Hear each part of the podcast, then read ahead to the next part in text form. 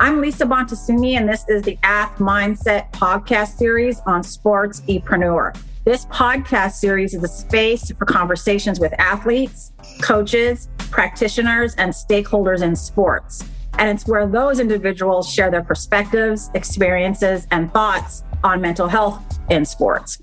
Eric Kasimov of Sports Epreneur is generously hosting the Ath Mindset podcast series on his platform as he deeply believes that these conversations are essential and deserve to be prioritized. This is the Ath Mindset podcast series on Sports Epreneur. Sports Epreneur, the content platform where sports, entrepreneurship, and mental health collide. If you are looking to start a podcast or create original content, you have to talk with the team at Sports Epreneur. I work with them and I vouch for them. It's that simple. Go to sportse.io to learn more.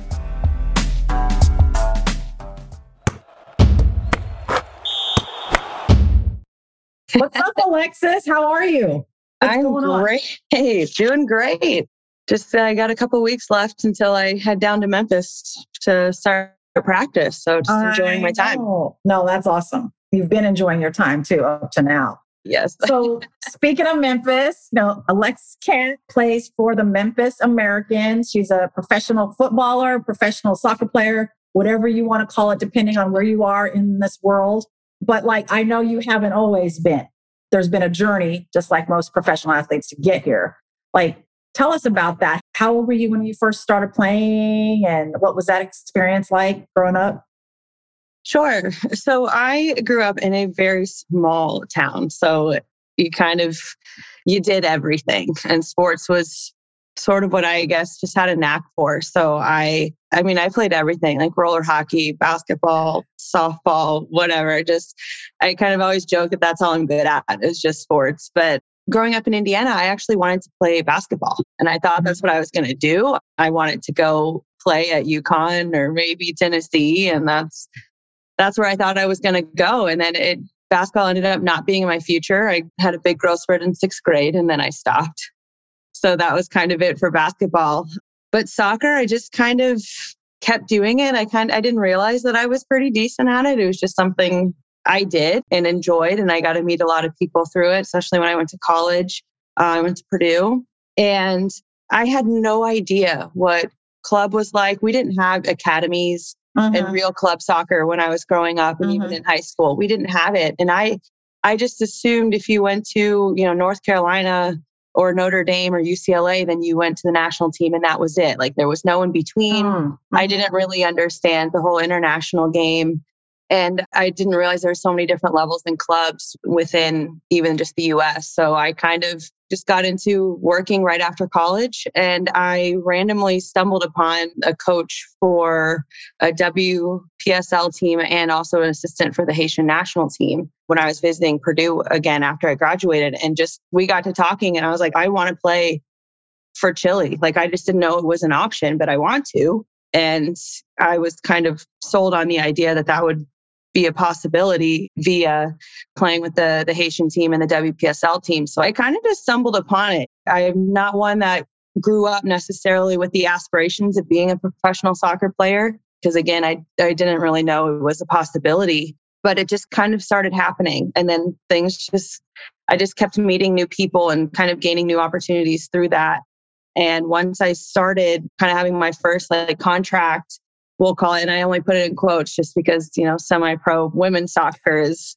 sometimes a hobby right or you pay to play right yeah and and thankfully we did get a little bit we're it's kind of more you're paid for sometimes you get a little bit of money sometimes you get housing sometimes you just get gear mm-hmm, and it's like mm-hmm. you could play you're not going to get anything but you don't have to pay anything either. gotcha so it mm-hmm. kind of depends on those teams but that that even happens in in nwsl mm-hmm. as well. So I had a mm-hmm. trial with the Red Stars, and they said if you don't have, I guess I don't know if I can say this, but if you don't have housing, we're not sure we can just like keep that in mind.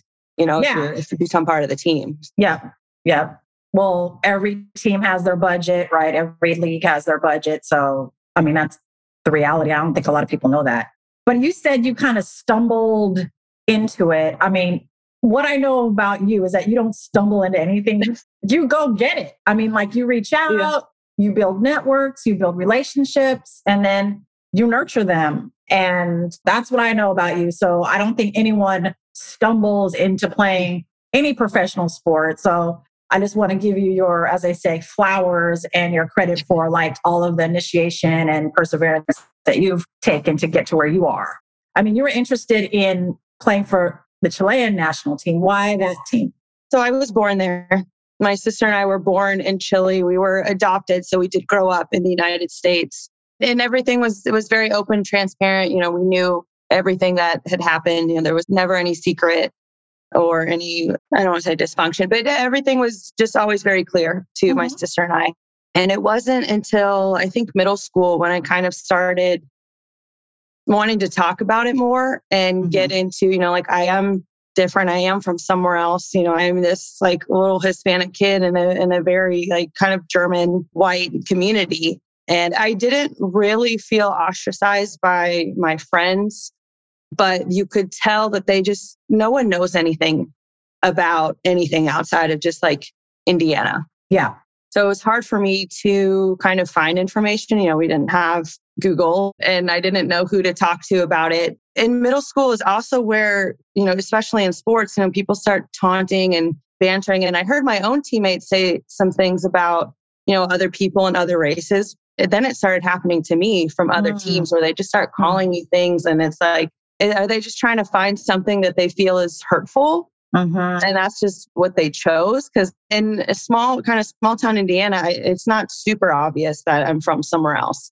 And part of that is just because I did grow up in a white family and everyone knows my family in this town. So, and they know that they're from there. So it's not super obvious until I, you know, left and then people could kind of visually see that maybe I am from somewhere else. But I do remember it was a basketball game and I, I got called like a Mexican Hmm. I think, for eh, you know the other team. And someone threw the N word at me, and I was like, "What is your goal?" Like, then it was seventh grade. It was. It's not like it was so heated and so passionate. And I got so upset and I pulled myself off because I told my coach because I didn't know what was happening. I was just so confused and so yeah. bothered and so like yeah. disappointed, sad. I, you know, I don't know. Because I at the same time I put everything I have into my athletics.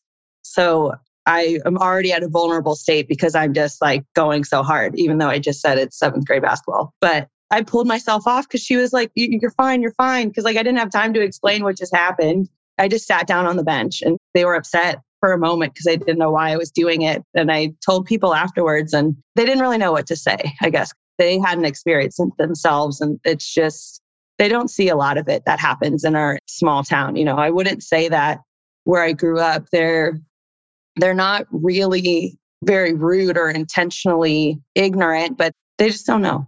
Yeah. They don't know what they don't know. And in yeah. a small town environment like that, you're not put in a position to need to know because yeah. everybody's homogeneous. Everybody's the same. Everybody has the same sort of outlook, the same mindset.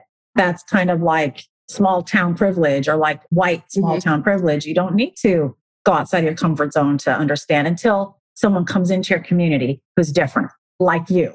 And then they yeah. don't know the harm that they're causing. I think too, developmentally at that age, preteen, tweens, as I call them, like they don't know the harm. They're impulsive, like, mm-hmm. and they try to find ways to dig at each other without knowing the impact. Yeah. But you expressed it really clearly. You know, you were disappointed, hurt, confused. And then unfortunately, the adults weren't equipped to help support that because they've probably never been in that situation before. But yeah. Yeah. But I'm sure that you've built a lot of resilience as a result. I mean, our experiences define us, right? Like, mm-hmm. how would you explain how you've grown from there? Like, how have you come to understand yourself as a woman of colors in a white community, playing in a sport that might not represent you sometimes, or people might not understand you? Like, how have you come to kind of find your rhythm there? It took a really long time even starting in middle school and a little bit high school and college, you start to kind of experience those similar things. I had never had anything too traumatic, I guess, especially in college was fine because I, you know, I did go to Purdue. So then I mm-hmm. get to be around a ton of people. Like it really opened up my eyes to where mm-hmm. I was mm-hmm. like, man, like people come from everywhere to this school. Mm-hmm. And it was great. And I never wanted to go back home mm-hmm. because it just felt nice. And, you know, and people They acknowledge the different backgrounds, they acknowledge different ethnicities, and they just go with it. Because, you know, people say, like, oh, I don't see color. It's like, we want you to see it, but just for your understanding and kind of recognition, not for any purposes of treating people a certain way. But anyway, I guess I don't think it was till after after college and starting getting into where I was playing for somewhat of a living where I started to put a little bit more emphasis on me as a soccer player. And then when I got with the Haitian national team, and that's, I still wanted to keep that goal of mine to play for the Chilean team in mind.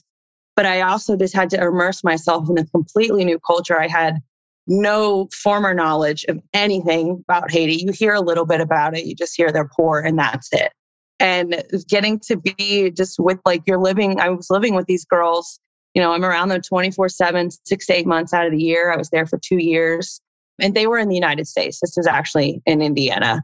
Okay. They had lost their coach in the earthquake in 2010 and so one mm. of the mm. coaches in the us actually took over the team. So i did get to be comfortable in my own environment at the same time but I'm learning French and Creole at the same time. Right. And I right. wanted to learn French because that's a language that people recognize. But then at the same time, on the field, it's fast. And I'm like, whatever you speak on the field, that's what I want to learn. Mm-hmm, because mm-hmm. then I can use it with you guys and I can understand it. And they're like, well, Creole is what comes to us more naturally. So mm-hmm. then I learned mm. Creole, which was great for that time period.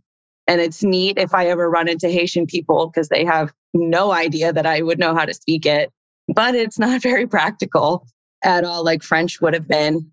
But I kind of have to stop learning about myself and my own experiences because I'm trying to figure out theirs and how to yes. almost, I have to, it's easier for me to mold into their environment and their world than for me to try and get them to understand all this English and how to operate well, that's a perspective.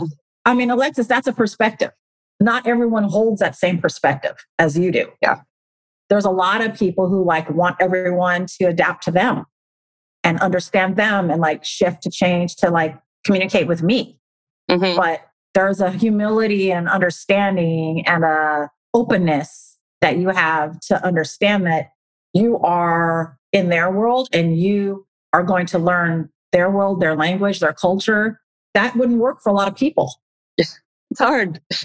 yeah, it's an effort. It's an effort and yeah. it's work and it's uncomfortable. And mm. you still went with it and probably learned a lot. That's so awesome. I mean, you're trilingual. What's the word? Quadlingual? I mean, yeah, I'm comfortable. Yeah. Almost proficient, I would say Spanish. Okay, Com- gotcha. Yeah, mildly comfortable. I'm not practice with Creole. I have anytime if I make a Haitian friend, even if they're Haitian American and they don't really speak it, I will try and speak some just so I can keep up with it. Yes. And the girls, Stay you know, this was mm-hmm. this was like 2013, 2014, 2015. And if I ever talk to any of the girls now, they are just over the moon if I can respond Aww. in Creole. so because, amazing. Yeah. I mean, another piece of the beautiful game, right, that soccer can give us is making these relationships, learning new cultures, mm-hmm. learning new languages, ways of being, friendships. What I know about you too, like you will keep those up, like you will stay connected. Yeah.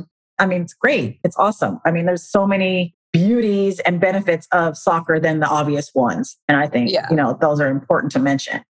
I mean, being a professional soccer player is one of your identities.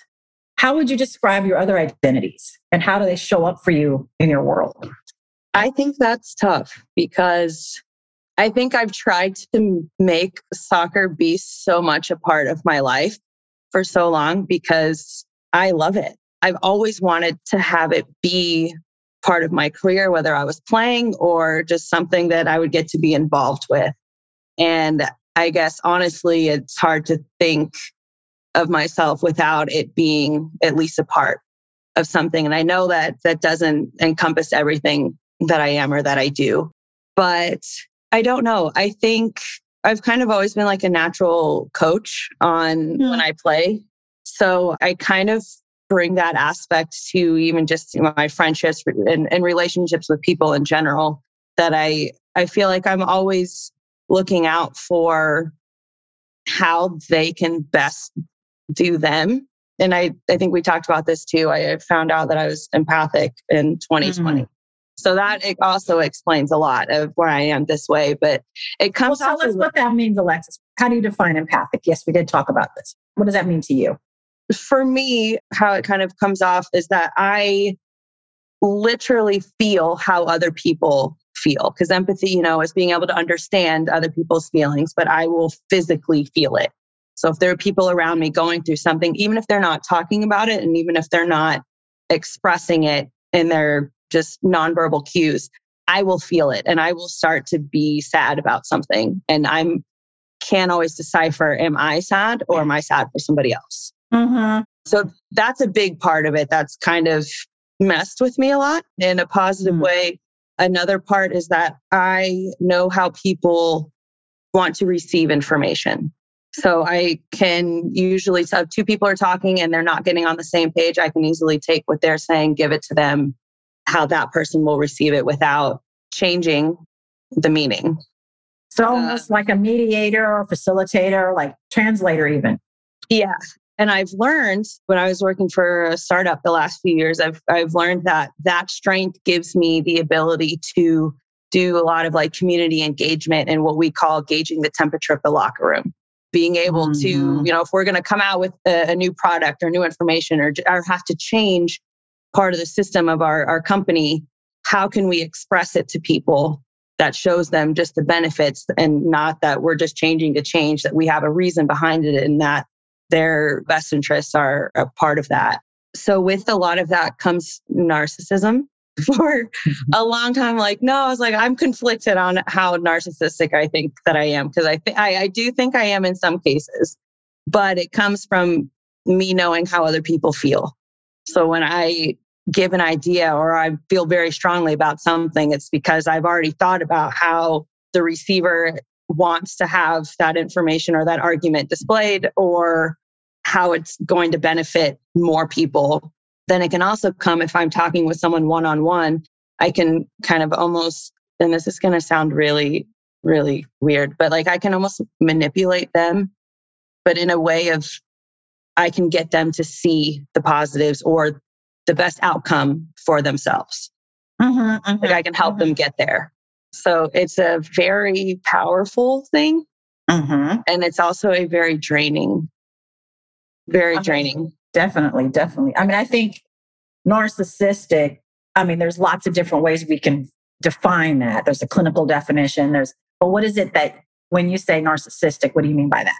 I don't think that I'm just so much better than everyone. I usually mm-hmm. feel like I'm right. But it does, again, come from a very fast but thorough analysis of the two sides of a situation. Well, that sounds to me like confidence. That too, that too. There's always that fine line between being confident and cocky too, right? So I think there's yes. just like how you use it. A lot of people say like, exactly. you know, LeBron is so cocky and like, or Zlatan. Maybe that's a really good example too. Everyone like he literally thinks he's the best, but that's he just is. You know, he's not trying to act like anything. That's just how it is. And it's like, it, how negative does that come across? Because he performs at a very high level all the time. Yeah.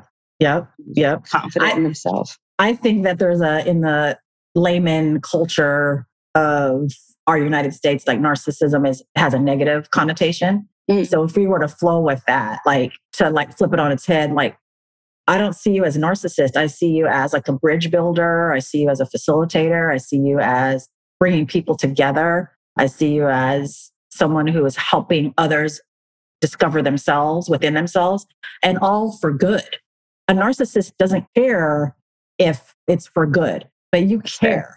Yeah. So you're doing it for good in that general term, whatever that situation might be. So people like you make good therapists. Thought about and, it. Yeah, yeah. I mean, we can I talk feel like I do that for free. Yeah. Well, we can make it so it's not for free. But anyway, that's a whole nother podcast right there interview. But I mean, but what you're talking about, I mean, you started off answering my question, like when I asked, what other identities do you have? And you weren't totally sure. I think that makes a lot of sense for any professional athlete in any sport that puts so much of themselves into it Like mm-hmm. there's no way to really even afford to acknowledge you have other identities. But for you, I mean, you're a woman, you're a sister, you're a daughter, mm-hmm. you're Chilean, you're a mental health advocate, you are a coach, you're mm-hmm. empathetic, you're a bridge builder. So these identities don't need to be formal.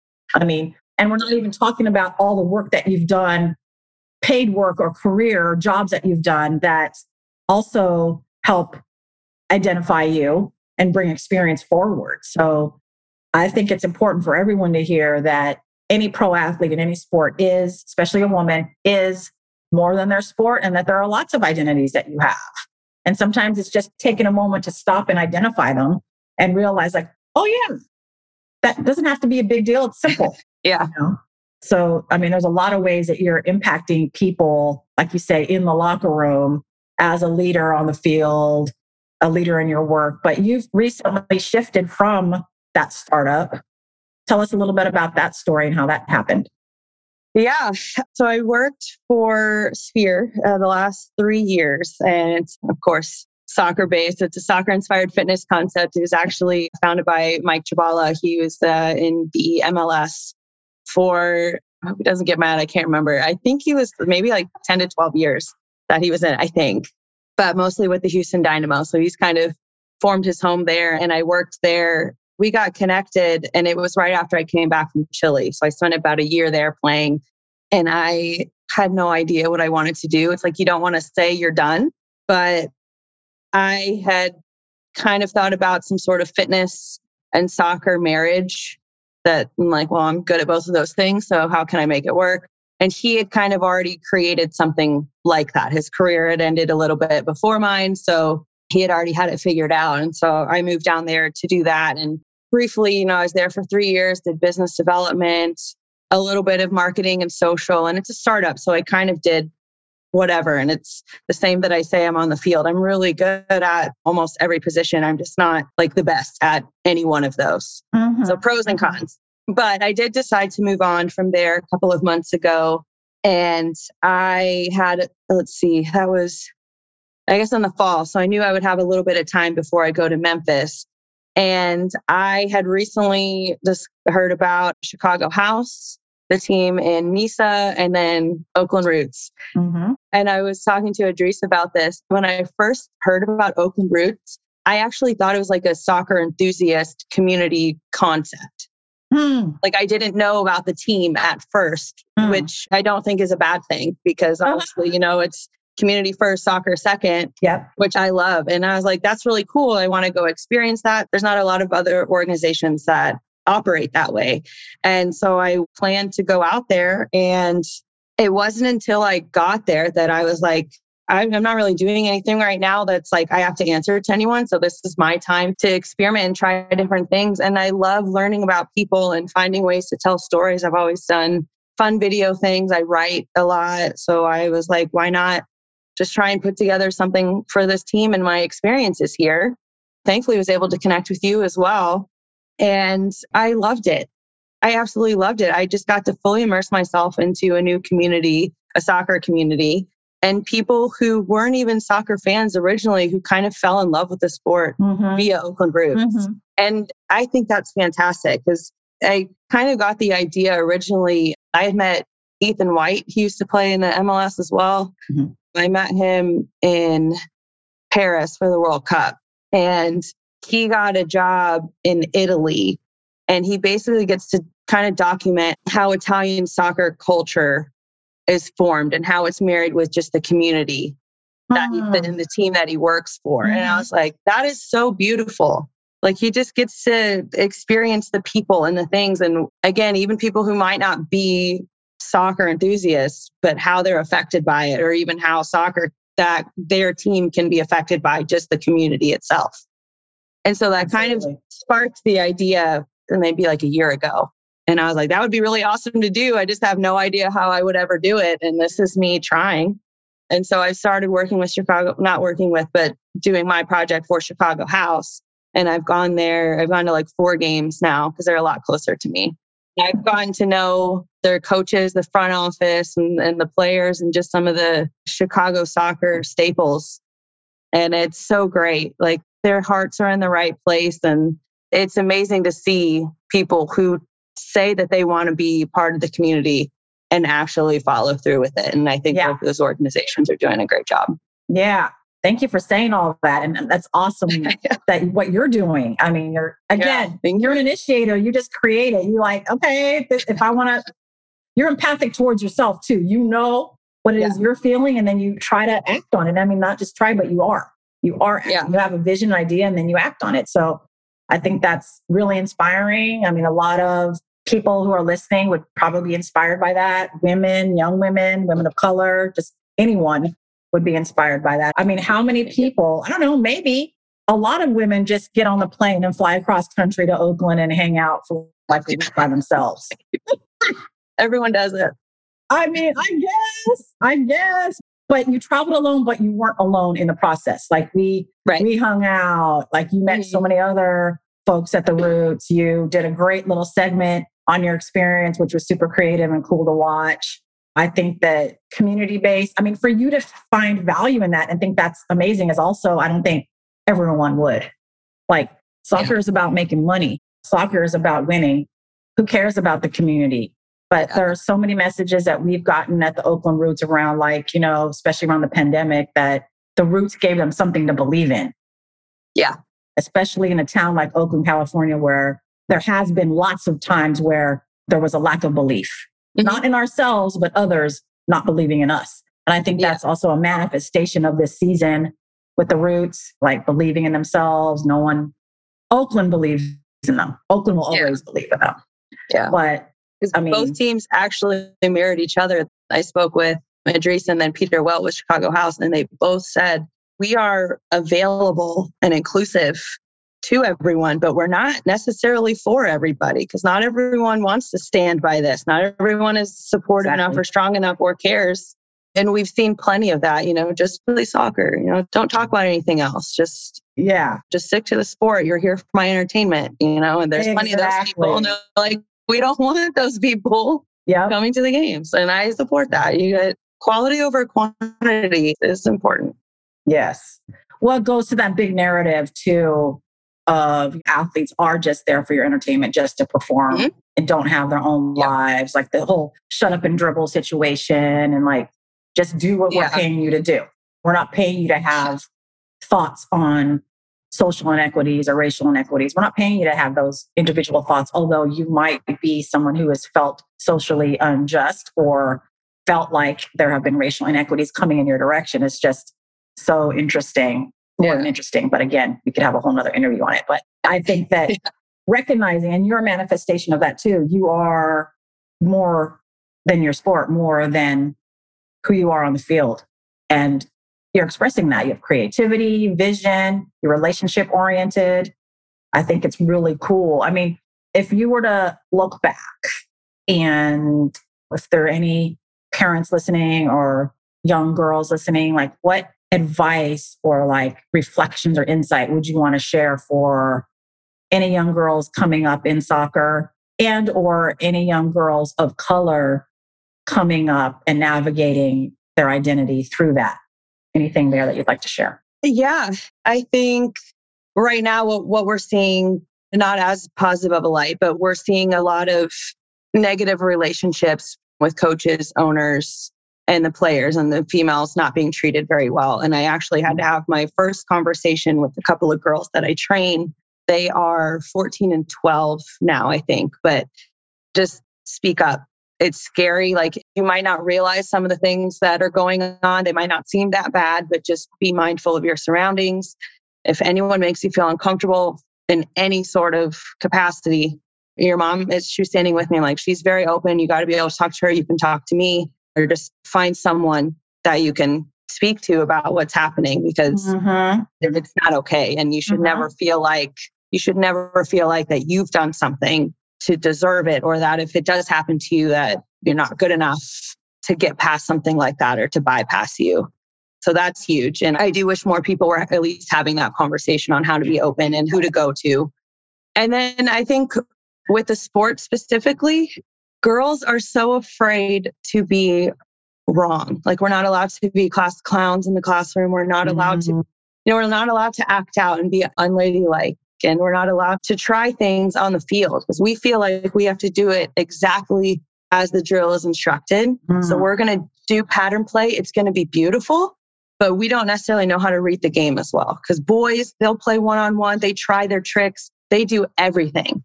So I would definitely say that there needs to be, whether it's the team that they play for or some place they can go to just try and not necessarily worry about being wrong. There is a time and a place to do things correctly and as the coach asks, but we just think very differently because sometimes you can tell guys like, hey, just do this and then you're going to adjust this and this and like, okay, got it. And it makes sense to them. And for girls, if you don't say, this is why we do it, they're going to do it for the purpose of the drill and they're not going to apply it to the game. They're not going to understand, oh, I'm turning away and checking back because I'm trying to lose my defender. They just think it's just a part of the drill to keep it different. I've watched a lot of male coaches coach girls and they don't know. They don't know how we operate. So it's to no fault of them. But I would love to see more environments where girls feel more free to make mistakes and just try and get to express themselves a little bit more. I don't know. I guess even parents too, there has to be, I think, a setting for, especially if you are an athlete and you want your kids to be super athletes, or even if you're not, you just want them to be so good at it. We all do, right? Everyone wants their kids to be the next best thing, but they kind of have to get to that point of wanting to be in sports themselves, like giving them the opportunity to be themselves and to find out what they're good at, not just be told what they should be good at. And so, kind of more of the parents, that's what I hope happens as well. Because if you feel like you can't truly express yourself, you're not going to be as good anyway. Mm-hmm. And I think that parlays into the mental health, which you probably experience as well too. But and again, that could also be a whole nother thing. But like, you know, athletes aren't allowed to express themselves a lot of times. And if you do, you get in trouble. And so if you're harnessing all of these feelings, you're not going to be at your best. Absolutely. Those are awesome, awesome reflections and insights. I mean, lots of gems there for everyone to take from someone who's lived it, going through it. I mean, the takeaways, I think, in summary, what I'm hoping I'm, you're saying, and I want to summarize for everyone as bullet points is like, as athletes, like find your voice and use it. Don't be afraid. Know who your support team is behind you. Like, know who you can go to that there's a difference between how girls and boys operate on the field. And I think in any situation, I mean, your example of the drill and knowing it for the drill's purpose, but not fully understanding how it can be applied to the game is mm-hmm. definitely something that goes on. Like my daughter's 14 and she plays softball, high level softball. And so it's not until she understands why she's asked to do something that she will then fully embrace it and do it. She yeah. will do it yeah. because you asked her to, because she respects elders and she wants to follow directions and mm-hmm. be coachable and all that. She'll do it, but it won't land deep and like be applied. And then she can be creative within it until yes. she understands fully. So I think that's huge. That's huge. She's also, yeah, will want to do it right the first time and be mm-hmm. down on herself if she can't. So that space is to try, to be creative, to make mistakes so we can learn, you know, mm-hmm. to just be free to be yourself is so important. I think you're speaking to coaching development, like they don't know what they don't know, but like, here's an ask. Like, let's have them know. Let's have them learn. Let's have them mm-hmm. understand childhood development and the difference between genders and how to communicate to the athlete, not just a cookie cutter approach to anyone. Yeah. So I know you can, you're vibing with that. And that's what you were saying. I think I am a parent so I know the piece about like, I don't care if she's the next best thing. I want you to have fun, be kind to yourself and others, and play. Like when she comes home from a tournament or a game or a training session, like, did you have fun? What is something new you learned about yourself? Mm-hmm. Because you and I both know the sport only lasts so long. There's not a lot of venues for females to play professionally in their sport. Mm-hmm. That's growing. And some people don't want to, they just want to be good. I mean, it's so important. I think I found in my work that sometimes, like you said, whether the parent's an, an athlete or not, that they sometimes want to live through their child and don't even really realize it. yep. and push them to achieve or perform at a certain level that they never got to for whatever reason. And then it Yeah. is about the parent, right? It's not about tuning into the child and what they want. Yes. And like you said, it leads into decline in mental health when you can't express yourself. Yeah. Know, emotions unexpressed become a weight. They can become physical manifestations of injury. Your mental Yeah. health is injured, right? So, speaking of that, like, what are your views on mental health, specifically athlete mental health? I mean, you just laid out like a recipe or formula for all of us to think about. And then now segue into mental health. But, like, what are your views on it? Any thoughts that you have, I think would be valuable for us to hear and talk about. Yeah, I actually echo you in that I hope that every team, every organization eventually does have a specialist or, or someone that is there for the purpose of supporting the athletes.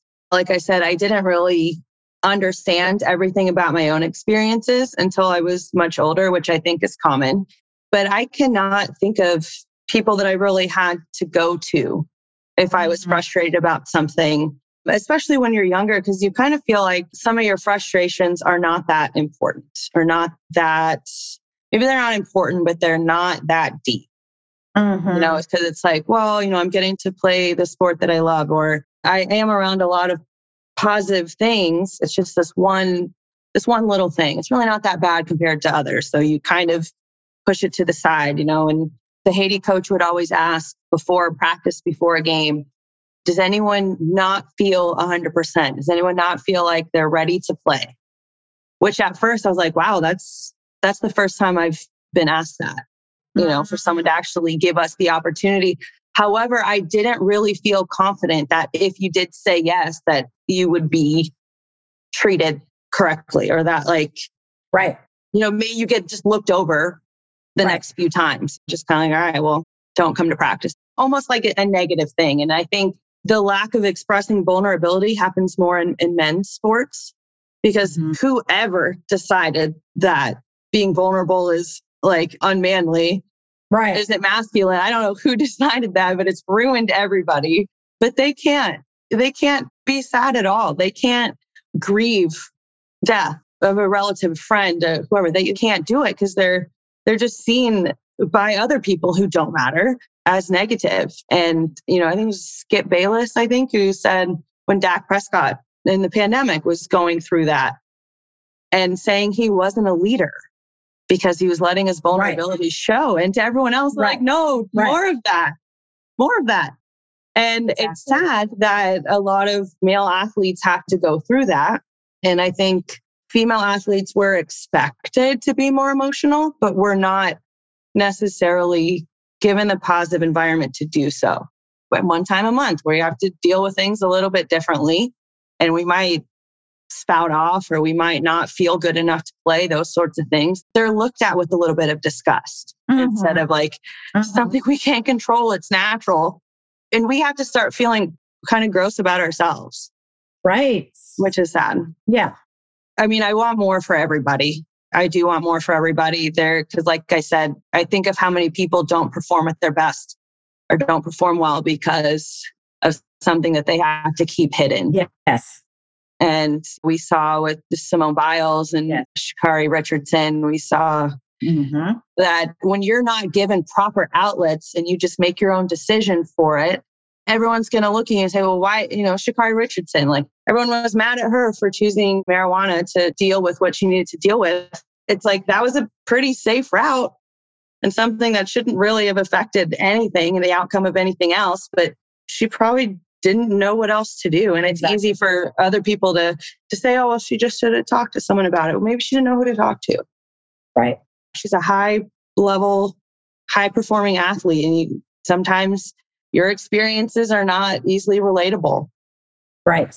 No, thank you for all that. So important. I mean, if we stay with Sha'Carri Richardson for a little longer, I mean, like, I think that being young, vocal, big personality, Black woman is also sort of like, oh, well, it makes sense that she would go to weed, like, quote unquote, that's what they all do. Yeah. Mm, and that just that stereotype and like you're saying i agree like does she have access or know of other outlets to take care of her mental health? That's what she's known. And who can she trust? Right. I mean, yeah. I think she was dealing with grief, you know, her bio mother passing away in the middle of training. I think that if I'm not mistaken, the USOPC is actually working to shift and recognize that their rules about certain traditionally banned substances is an archaic approach. Yeah. And they're trying to shift that and make it more relevant to current society. And the current laws and rules of everyday society is different. Mm-hmm. Marijuana, weed is legal in some states. And she was so desperate. She knew the consequence, but she didn't know any other way to deal. Yeah. And that's sad. Yeah. That also shows how intense it could be. Cause like you said, she's in the middle of training and not just, but also like at the highest level and performance that she's probably ever going to do.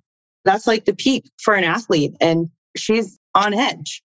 Even if you are seasoned and experienced and so headstrong, like even if you're all of those things, there's still going to be some form of uncertainty. You still get, I still get like, I'll be playing in some like recreational tournament. Like even before you step on the field, you still feel a little bit of butterflies. You still yeah. like have mm-hmm. those nerves, even if it's like, this doesn't mean anything. This is for fun, but you still just kind of have that. So like the expectations people put on onto athletes is so high. You know, LeBron will score 20 points instead of 40 and everyone jumps down him like why like right. he was so bad and it's like no one comes to people at their jobs and you know says, "Well, you didn't perform as well today." Like you just, I mean, that's right. You know, like and no one asks like, and this is a little bit, this is a little bit off topic, but it just reminded me of it. But sometimes when you explain to someone that you play a sport, and they ask what you do, and you, oh, I play a sport. They're like, oh, are you good? I guess. Like, what do you do? You're accountant. Are you good? Like, no one says those things to that, but like when you say you're an athlete, there's almost like, oh, but like, that's great. What are you to say? Oh my God. I just started saying yes because I mean, I don't know what they expect, but also like, yes, that is my job. Exactly. But like, then it makes you feel weird. Like, why? Yeah. No, that's not off topic. I mean, that is part of how athletes have to navigate the stressors around them that impact their mm-hmm. mental health. So finding ways to respond, finding tools and skills to exercise, to emotion regulate, to like just take it as a grain of salt. They don't know what they're saying and not take it personally is a yeah. practice, a daily practice. Yeah. And it's it's not easy. Just like any practice that we need to benefit ourselves and help ourselves stay positive and healthy. So that's definitely not off topic. I mean, what I found too is like, oh, you play such and such. You just had a game. Did you win? There's always that question. Did yeah. you win? Yeah. It's yeah. like, wow. Like, yeah. But if you say no, they're like, know, oh. Then you must suck. yeah, they just like don't know what to say after that. And I'm like, well, you can't always win everything. No. So sometimes it happens. Yeah. And then it's like that awkward pause where they like wait for you to like defend yourself. Yeah. Yeah. For their entertainment, again, to see you squirm. It's just so weird. But I think that yeah. our conversation, like today, the many conversations that we've had, that I know we will have, are shifting this paradigm, shifting the culture of how we talk about athlete identity, how we talk about athlete mental health, what's healthy to talk about all the way around, because mental health impacts physical health and vice versa. Yeah. And the holistic connection, like just bringing more and more awareness and information to people is super important. You know, I really, really appreciate you being here. It's super valuable.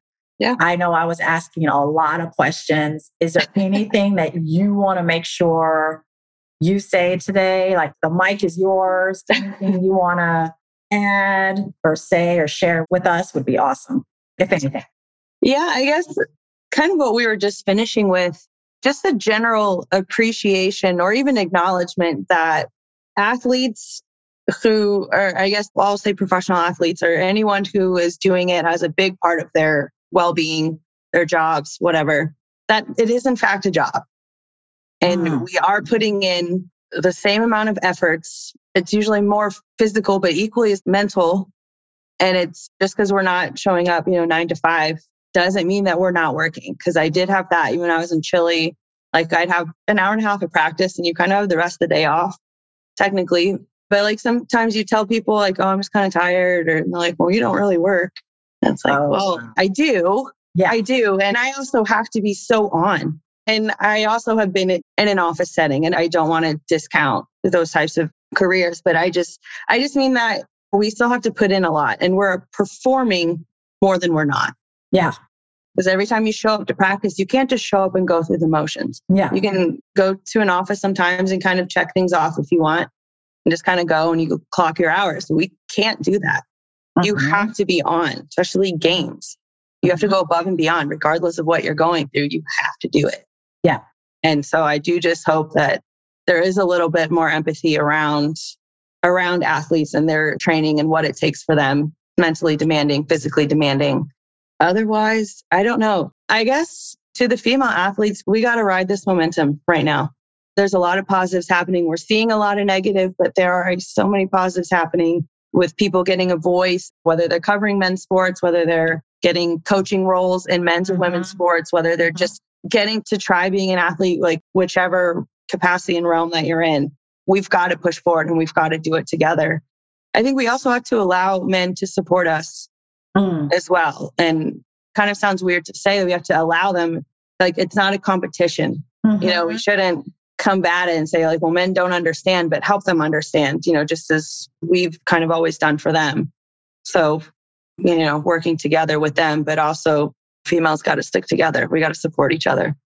I really appreciate it. Super important points. I mean, you're talking about allyship and collaboration. Mm-hmm. So, yes. And I'm proud to be alongside you in female visibility and representation. And I look forward to many, many more conversations with you. Thank you so much for being here. Yeah, thank you. I appreciate it.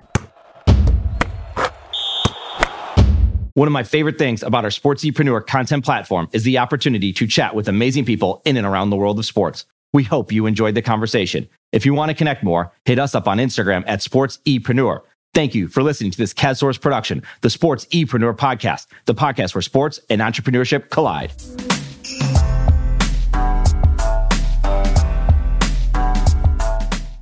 Sportsepreneur is a content platform, a collaborative team, and a marketing brand that is all about showcasing leaders and difference makers in and around the world of sports.